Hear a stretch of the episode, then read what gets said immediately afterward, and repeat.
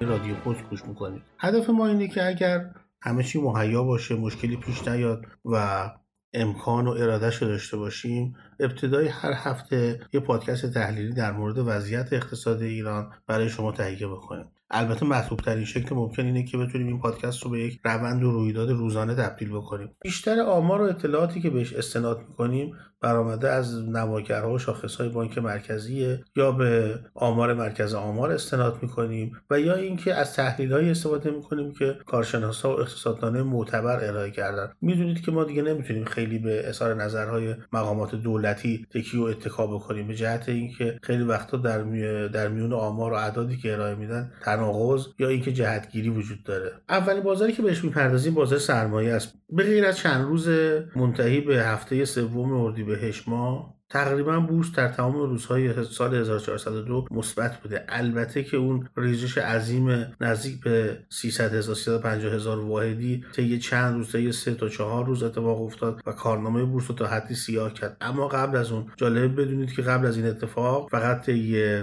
عرض به خدمتتون سه هفته اول اردی بهش. ما بورس 23 درصد رشد کرده بود. نزدیک به هزار میلیارد تومن سرمایه جذب این بازار شده بود. یعنی روزانه نزدیک به 20 هزار میلیارد تومن جالبه بدونید که 80 درصد افرادی که بر بورس سرمایه گذاری کرده بودن سرمایه گذاری حقیقی بودن. یعنی یعنی شرکت ها نبودن سازمان ها نبودن بخشی از دولت نبوده. همین مردمی بودن که سرمایه های کم و زیادشون رو به بورس می آوردن به خاطر اینکه نمی‌دونستن تو چه بازار دیگه بعد سرمایه گذاری بکنن و شنیده بودن از رسانه ها و جاهای دیگه که احتمالا بازار سرمایه مناسب ترین جا برای سرمایه گذاریه پیش از این هم تو دولت آیروانی یه بار اتفاق افتاده بود. بورس از شاخص یک میلیون و دویست هزار واحد ناگهان به یک میلیون و هشتصد هزار واحد رسید. تو این فاصله تعداد خیلی زیادی سرمایه گذار خورد وارد بازار شدن. ولی بعد از اون وقتی که مسیر بورس نزولی شد همه اینا شروع کردن به فرار کردن از بازار. هم به روند سقوط بورس شدت دادن و همین که بخش مهمی از سرمایه‌شون رو از دست دادن. در مورد شرایط حاضر پیش بینی میشه که احتمالا بورس توی هسته مقاومتی دو میلیون و هزار واحد یا دو میلیون و هزار واحد دو میلیون و هزار واحد میمونه. از این پایینتر احتمالا نمیاد و در بهترین حالت اگر همه شرایط مهیا باشه تا سه میلیون واحد هم امکان رشد داره. نکته که باید بهش توجه بکنید اینه که اون چیزی که باعث رشد بازار سرمایه شده بود قبل از این سقوط وضعیت نرخ دلار بود. شرکت های صادراتی به جهت افزایش قیمت دلار وضعیت بهتری تو بازار پیدا کرده بودن و به خاطر همین ارزششون رشد پیدا کرده بود. در نهایت منجر به این شده بود که شاخص روند سودی پیدا بکنه. کارشناسای بازار میگن اون چیزی که تا امروز باعث رشد شاخص شده محاسبه قیمت ها بر اساس دلار سی تا چهل هزار تومنیه. یعنی هنوز اثرات دلار 50 هزار تومانی در بازار سرمایه دیده نشده. احتمالا در خرداد ماه این اتفاق میفته. بورس وارد دوره میشه که اثرات دلار بالای 50 هزار تومان رو می‌بینیم. یعنی احتمال رشد شاخص به شکل چشمگیر وجود داره همچنان. موضوع مهم دیگه که مردم به شدت درگیرش شدن طی چند ماه که ارز کنم چند سال اخیر وضعیت تورمه. روند حرکتی تورم کاملا به سمت سعودی داره پیش میره. این برخلاف تمام اسناد بالادستی که در کشور وجود داشته. جالبه بدونید که 20 سال پیش سند چشمانداز سال 1400 در کشور تدوین شده بود. اونجا پیش بینی شده بود که اقتصاد ایران از ترکیه و تمام کشورهای منطقه جلوتر خواهد بود. تورمی که پیش بینی کرده بودن عدد زیر 5 درصد بود. ولی امروز اون چیزی که داره اتفاق میفته تورم بالای 50 درصده.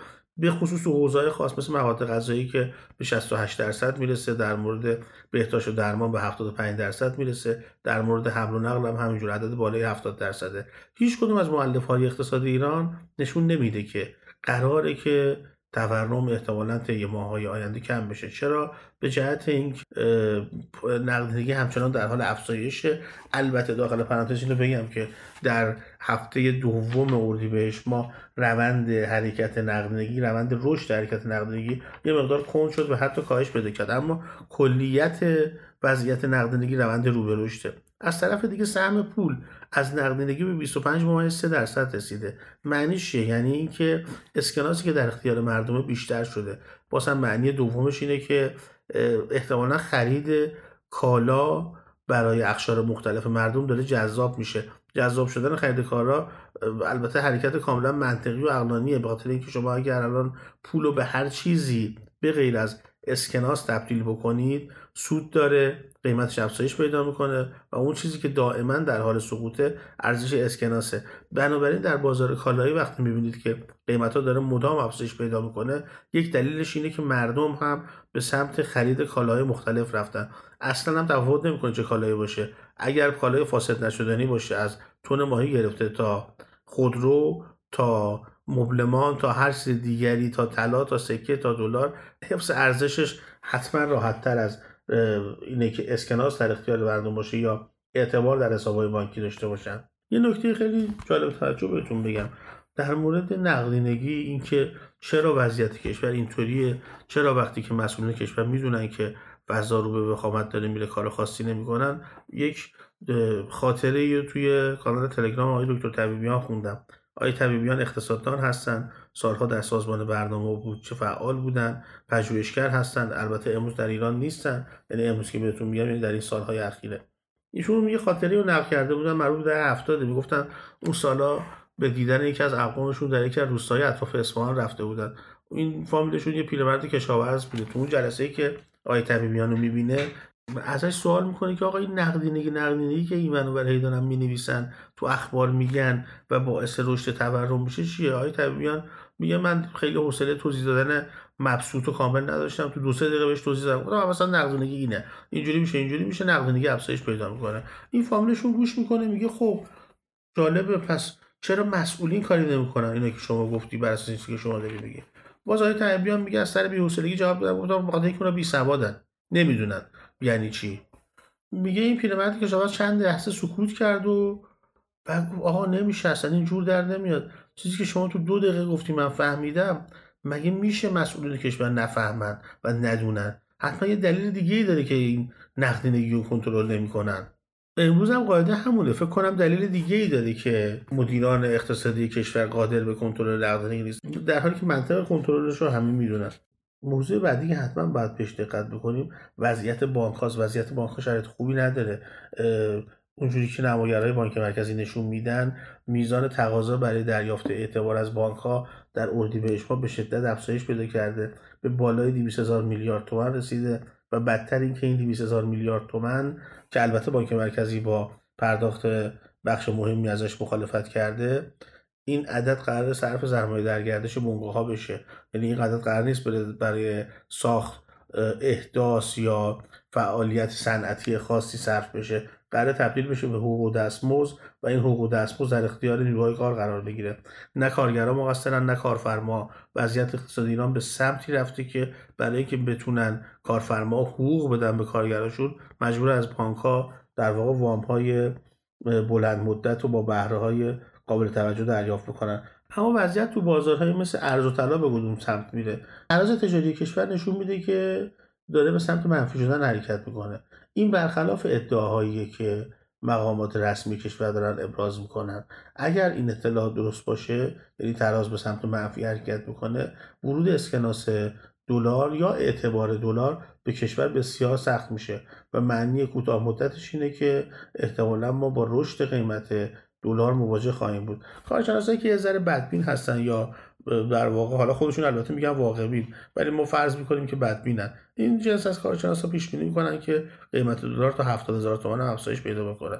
اما اونایی که عموما راه میونه رو پیش می‌گیرن اونا عددی بین 50 تا 55 هزار تومن رو برای دلار با ثبات پیش بینی می‌کنن. البته یه مؤلفه بسیار مهمی وجود داره به اسم تحریم ها طی دو ماه گذشته فشار تحریم ها بر اقتصاد ایران بیشتر شده. جالبه بدونید که این کاملا متضاد با اخباریه که ما تو فضای دیپلماسی داریم میشنویم. اما اون چیزی که در میدان واقعی اقتصاد داره رخ میده اینه که در امارات متحده عربی ثبت شرکت برای ایرانی ها بسیار سخت شده. البته که ایرانی ها شرکت ها رو به اسم خودشون ثبت نمی‌کنن. می‌دونید که عموما میرن سراغ اتباع پاکستانی، عمانی، اردنی، یمنی افراد مختلف شرکت ها رو به اسم اینا ثبت می‌کنن. با اینکه منشأ ایرانی نداشته باشه خزانه داری امریکا نتونه ردگیری بکنه و بتونن از طریق این شرکت ها مبادله مالی انجام بدن با وجود همه این کارا که داره انجام میشه انتقال از از تهران به دبی و از دبی به شهری به یک شهری در چین به یک بانکی در چین به شدت سخت شده و هزینه های جانبیش هم بالا رفته. در نتیجه هزینه های تجارت افزایش پیدا کرده. افزایش هزینه های تجارت به سرعت خودش رو در نرخ کالا و خدمات در اقتصاد ایران نشون داده. بنابراین احتمالا باید طی چند ماه آینده یا حتی بهتر بگم طی چند هفته آینده منتظر این باشیم که اخبار یک مقدار ناخوشایندی در مورد قیمت کالا و خدمات هم بشنویم. اگر از این پادکست خوشتون اومد و اطلاعاتش براتون مفید بود می‌تونید ما رو به دوستاتون معرفی بکنید یا تو فضای مجازی به اشتراک بذارید. این بهترین راه برای حمایت از این پادکسته.